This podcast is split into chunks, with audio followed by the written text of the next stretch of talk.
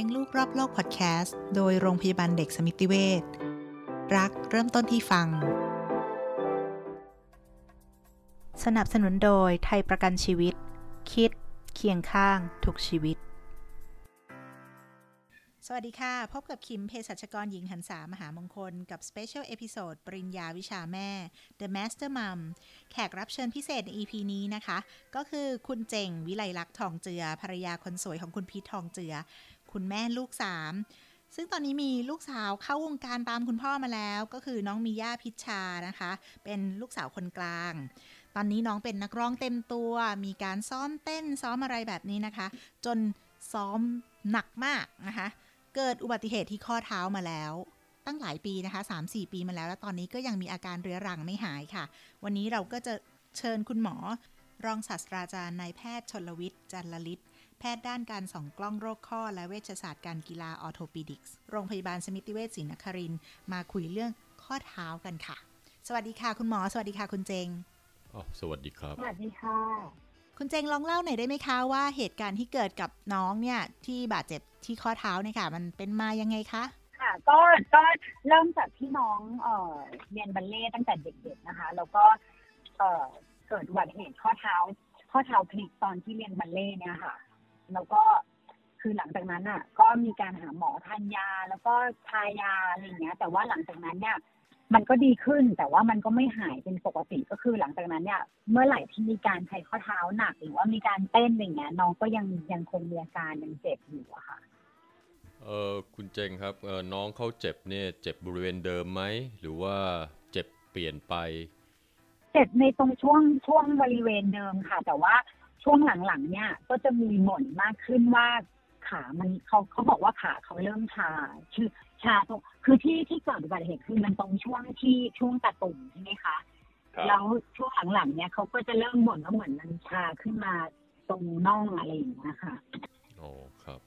ก็ยังเป็นลักษณะของด้านข้างของตาตุ่มด้านข้างอยู่ใช่ไหมครับใช่ค่ะใช่ใช่ค่ะ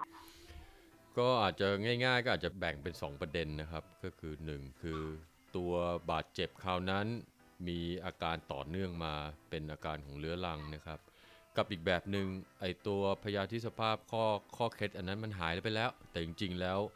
น้องเขามีการใช้ข้อเท้าออกกำลังกายอยู่ตลอดเวลา โดยเฉพาะการเต้นเนี่ยมันทำให้เกิดอาการเจ็บบริเวณอื่นก็ได้ อาจจะแบ่งเป็น 2 ประเด็นอย่างนี้ก็ได้ก็ก็ได้นะครับ ครูง่ายๆ ก็อาจจะไว้แยกจากกันก็คือ เช่น อาการ ตำแหน่งบริเวณที่ปวดยังเป็นที่เดิม อย่างเงี้ยอาจจะบอกว่าเป็นพยาธิสภาพเก่า อันต่อมาเช่น อาการมักจะไม่ค่อยเปลี่ยนแปลงไป หรือว่าถ้าเดิมๆเนี่ยอย่างเช่นถ้าเกิดว่าเป็นลักษณะกลุ่มที่เป็นข้อเท้าเคล็ดแล้วมีข้อเท้าไม่มั่นคง เขาจะมีปัญหาเรื่องว่าข้อเท้าเขาไม่สามารถโฟกัสให้มันอยู่กับที่ได้ได้เต็มที่แข็งแรงเต็มที่ มันจะมีอาการพลิกง่ายล้มง่าย หรือว่า ใช้งานได้ไม่เต็มที่ แต่ถ้าเกิดเป็นอาการอื่นนะครับ เช่นบัลเล่ซึ่งจะใช้ลักษณะการจิกเท้าอยู่ตลอดเวลา กลุ่มพวกนั้นจะมีอาการเจ็บบริเวณด้านหลังข้อเท้าได้บ่อยนะครับ แล้วทำให้เกิดอาการล้าวไปตรงบริเวณน่อง พวกนี้ก็จะเป็นอีกโรคหนึ่งซึ่งสามารถเจอได้ นอกนั้นก็จะเป็นพวกโรคทางเท้า เช่น straight fracture หรือกระดูกหักแบบล้า เพราะว่าพวกนี้ใช้งานเยอะๆ แล้วก็มีกระดูกหักได้เหมือนกัน ส่วนถ้าเกิดมีคอมเพเออมีอาการบ่นเรื่องชาอ่าระบบปลายประสาทบริเวณข้อเท้าและเท้าก็มีโรคแถวๆนั้นด้วยเช่นกัน ถ้าถ้ามีอาการชาของบริเวณเท้าร่วมด้วยนะครับ ก็ต้องมาประเมินว่ามันเป็นอาการชาที่เกิดจากการอาการของเส้นประสาทหรือเปล่า เพราะบริเวณเท้าบริเวณนี้ก็จะมีปลายประสาทที่ลงมาเลี้ยงด้วยเช่นกันนะครับ ก็เกิดอาการชาได้ ก็ต้องไปดูว่ามันมีพยาธิสภาพอันอื่นที่มันทำให้เกิดอาการชาที่ที่เท้าได้หรือเปล่า หรือว่ามันจริง ๆ แล้วมันอาจจะไม่ใช่แค่เกิดอาการจากการชา มันอาจจะเป็นการตึงล้าแล้วผู้ป่วยก็จะเข้าใจว่าเป็นลักษณะเหมือนชาสิ่งต่างๆ เหล่านี้คงอาจจะต้องซักประวัติและตรวจร่างกายอีกทีหนึ่งครับแล้วอย่างเงี้ยจริง ๆ แล้วอาการปวดส่วนมากเนี่ยต้องปวดระยะเวลานานแค่ไหนถึงจะต้องไปพบคุณหมออะคะ อย่างอย่างน้องเนี่ยคือปวดปวดแล้วแล้วก็เหมือนหายแล้ว แต่คราวเนี้ย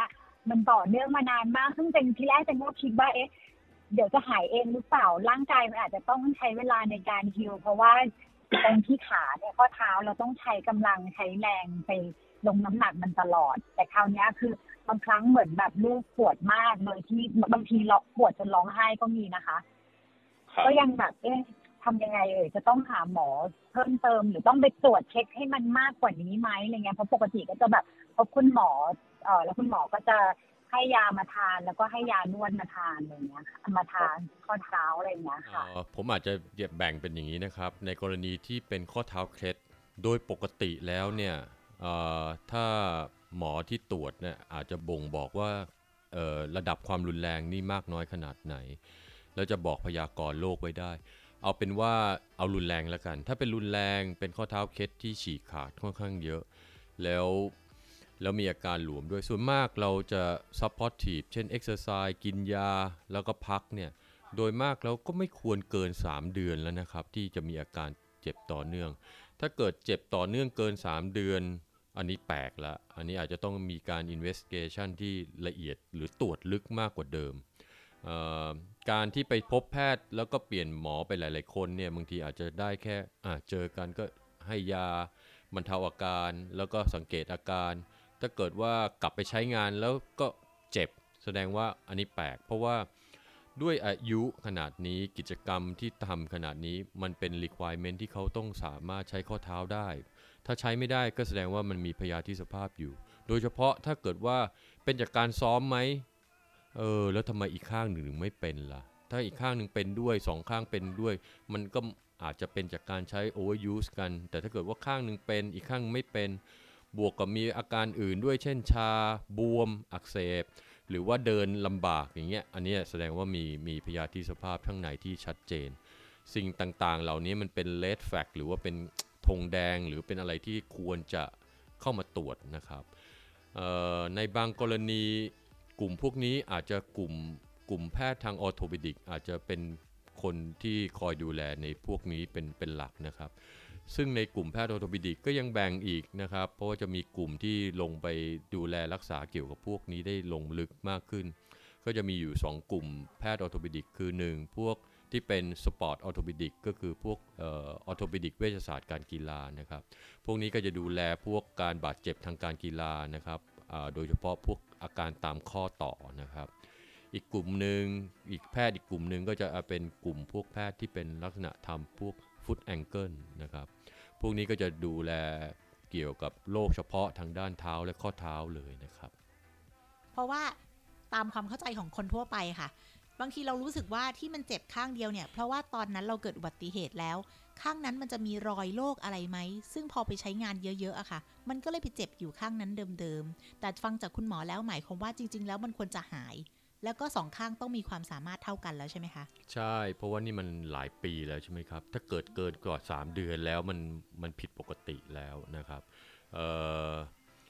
บางทีการตัดสินใจบนแค่ตรวจร่างกายธรรมดา หรือการเอ็กซเรย์ธรรมดาอาจจะไม่ไม่ไม่ไม่ใช่คำตอบหรือหา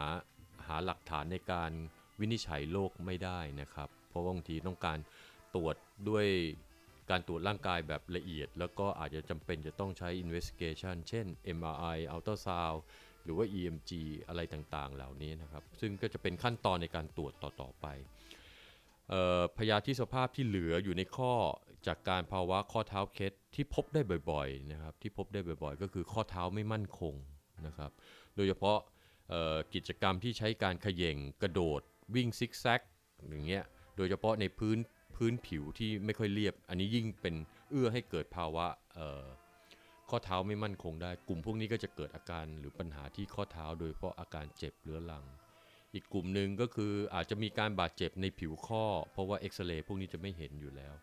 แต่เพราะทำเลยมีข้อกำหนดหรือเป็นข้อแนะนำว่าถ้า 3-4 เดือนแล้วยังไม่หายปวด การ investigation ที่ลึกลงไปก็อาจจะมีส่วนช่วยในการวินิจฉัยได้ดีขึ้น นอกจากนั้นเนื่องจากน้องเขาใช้กิจกรรมข้อเท้าค่อนข้างเยอะ กลุ่มพวกที่เป็นโรคประจำตัวของพวกนักเต้นก็ก็อาจเกิดขึ้นได้เองจากอาจจะไม่ได้เกี่ยวกับกรที่ข้อเท้าเคล็ดก็ได้ เพราะว่าพวกนี้เราก็เกิดเราก็เจอได้อยู่เรื่อยๆนะครับ เราก็ต้องหา ว่าอะไรคือสาเหตุที่ทำให้เขาไม่สามารถใช้งานได้ เพราะฉะนั้นกลุ่มพวกนี้ก็ควรจะมาทำการตรวจวินิจฉัยให้ชัดเจน ในหลาย ๆ โรคอาจจะไม่จำเป็นต้องผ่าตัดนะครับ เพราะบางทีเราก็ training exercise พัก หรือว่าปรับกิจกรรมที่ให้เหมาะสมเขาก็อาจจะสามารถผ่านผ่านอาการต่างๆไปได้ ที่สำคัญที่สุดคือวินิจฉัยก่อน พอได้วินิจฉัยที่ถูกต้องแล้ว หลักการที่หลักการรักษามันจะตามมาเป็นเป็นขบวนการการต่อไปครับ ถ้ามีอาการแบบนี้ค่ะคุณหมอ การข้อเท้าเคล็ดเนี่ยค่ะ ไม่ว่าจะเกิดจากอะไรอะค่ะ พอเป็นปุ๊บเรามีวิธีการรักษาด้วยการปฐมพยาบาลยังไงบ้างคะที่ควรทำก่อนมาพบแพทย์อะค่ะเอ่อถ้าเป็นอุบัติเหตุนะครับ ตัวอย่างอย่างเช่นข้อเท้าพิษข้อเท้าเคล็ดนะครับซึ่งเจอได้บ่อยๆนะครับเอ่อหลักง่าย ๆก็คือพัก หยุดการใช้เช่นยกขาเดินไม่ลงลงน้ำหนักบริเวณนั้น โดยเฉพาะถ้ากลุ่มที่มีอาการแบบบวมเร็วๆอย่างเงี้ยอาจจะบ่งถึงรุนแรงถึงขนาดกระดูกหักได้พักไม่ใช้นะครับ แล้วก็คอมเพรสชันเช่นการพันผ้ากดลดการบวมอย่างเงี้ยนะครับ แล้วก็การประครบเย็นจำไว้เลยนะครับ อุบัติเหตุเย็นอย่างเดียวนะครับ ถ้าปวดเรื้อรังยังว่าไปอย่างนะครับ จะเย็นจะร้อนก็ว่าไป แต่ถ้าอุบัติเหตุก็เย็นอย่างเดียวเลยนะครับ ประครบเย็นไว้นะครับ แล้วก็มาพบแพทย์นะครับ แล้วหลังจากนั้นเมื่อมาพบแพทย์แล้วแพทย์ก็จะทำการตรวจวินิจฉัยนะครับร่วมกับการจำเป็นต้อง investigation หรือเปล่า อันนี้ก็จะมีข้อบ่งชี้ทางทางการแพทย์ที่จะที่จะจะจะเป็นแนวทางต่อๆไปครับประคบเย็นอย่างเดียว ไม่ใช่ว่าแค่ 24 ชั่วโมงแรกอะไรอย่างนี้ใช่ไหมคะ ครับค่ะนะฮะแล้วรองเท้าที่มันช่วยถนอมเท้าเนี่ยค่ะคุณหมอรองเท้ากีฬา มันช่วยถนอมเท้ามากกว่ารองเท้าปกติยังไงอะคะคำว่ารองเท้าปกติคืออะไรนะน่าจะเป็นรองเท้าแตะใช่ไหมรองเท้าคัดชูเตี้ยๆหรืออะไรแบบนี้ค่ะ กับรองเท้ากีฬาเงี้ย ถ้าเขามีข้อเท้าที่บาดเคยบาดเจ็บ การเลือกใส่รองเท้ากีฬาเนี่ยมันดีกว่าหรือเปล่าคะเอ่อถ้าให้เทียบกับรองเท้าพวกเอ่อรองเท้าแคชชู หรือรองเท้าแตะหรือว่าพวกนั้นเป็นเป็นแซนด์ลมันมันไม่ได้ เสริมความมั่นคงของเท้าหรือข้อเท้าอยู่แล้วนะครับ ถ้าเป็นรองเท้าที่เพิ่มความมั่นคงของเท้าเนี่ยหรือข้อเท้าเนี่ยก็จะช่วยทำให้ลดอาการข้อเท้ามันพลิกหรืออะไรเออหรือหรืออุบัติเหตุได้ซ้ำเพิ่มเติมมากขึ้น เพราะเวลาข้อเท้าเคล็ดเนี่ยอันที่มีปัญหาอันหนึ่งก็คือการพลิกซ้ำเพราะนั้นการใส่รองเท้าบางอย่างอาจจะช่วยได้ เช่นรองเท้าหุ้มข้อที่เป็นรองเท้าเหมือนรองเท้าบาสอย่างเงี้ยถ้า ขึ้นมา high top shoe อย่างเงี้ยพวกนี้ก็จะค่อนข้างจะให้ความมั่นคงของข้อเท้าได้ดีกว่าใช่ไหมครับ คุณเจงมีคำถามอะไรเพิ่มเติมไหมคะ อีกเรื่องหนึ่งคือ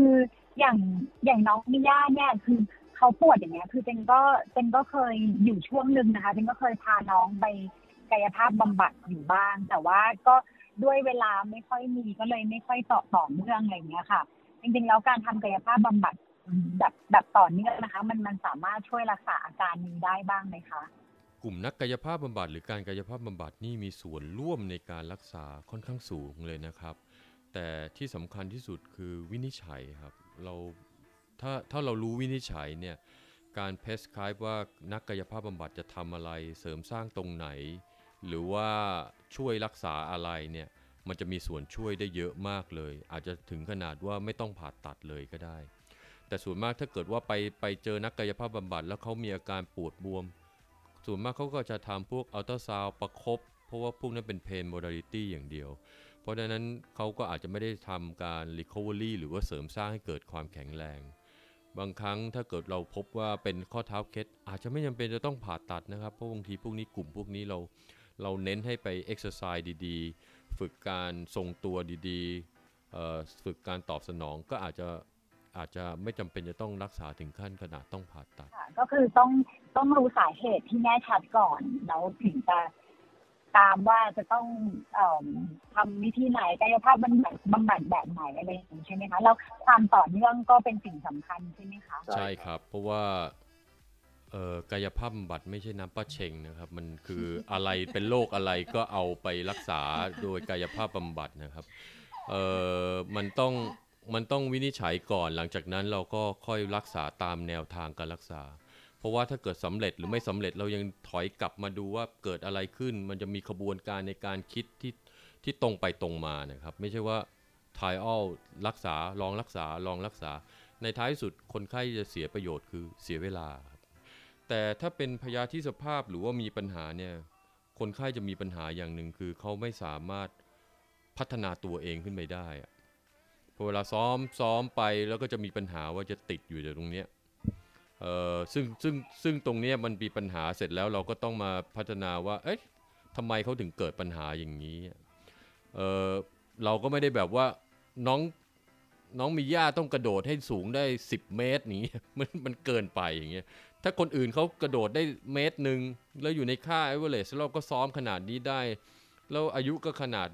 ขนาดเท่าๆกัน ไม่มีพยาธิสภาพอันอื่น แล้วทำไมเราถึงจะกระโดด 1 เมตรไม่ได้ ทั้งๆที่เราตั้งใจซ้อมอยู่ตลอดเวลา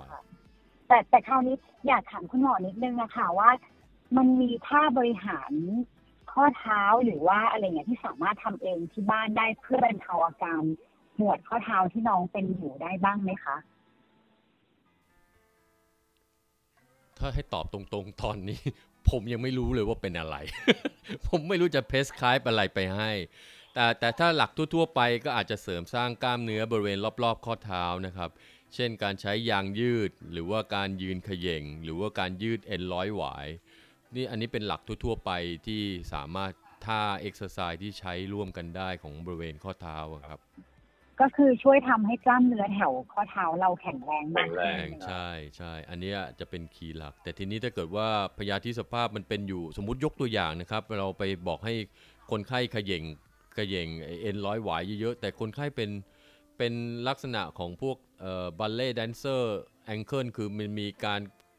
ขบและอักเสบอยู่ด้านหลังข้อเท้า ยิ่งไปเขย่งมันก็ยิ่งเจ็บอย่างเงี้ยเพราะฉะนั้นมันต้องมาวินิจฉัยก่อนแล้วหลังจากนั้น มันจะบอกว่าเออน่าจะเอ็กซ์ไซส์ท่าไหนท่าไหน ซึ่งสิ่งเหล่านี้มันจะไปทำงานร่วมกันกับกลุ่มนักกายภาพหรือว่า sport sci-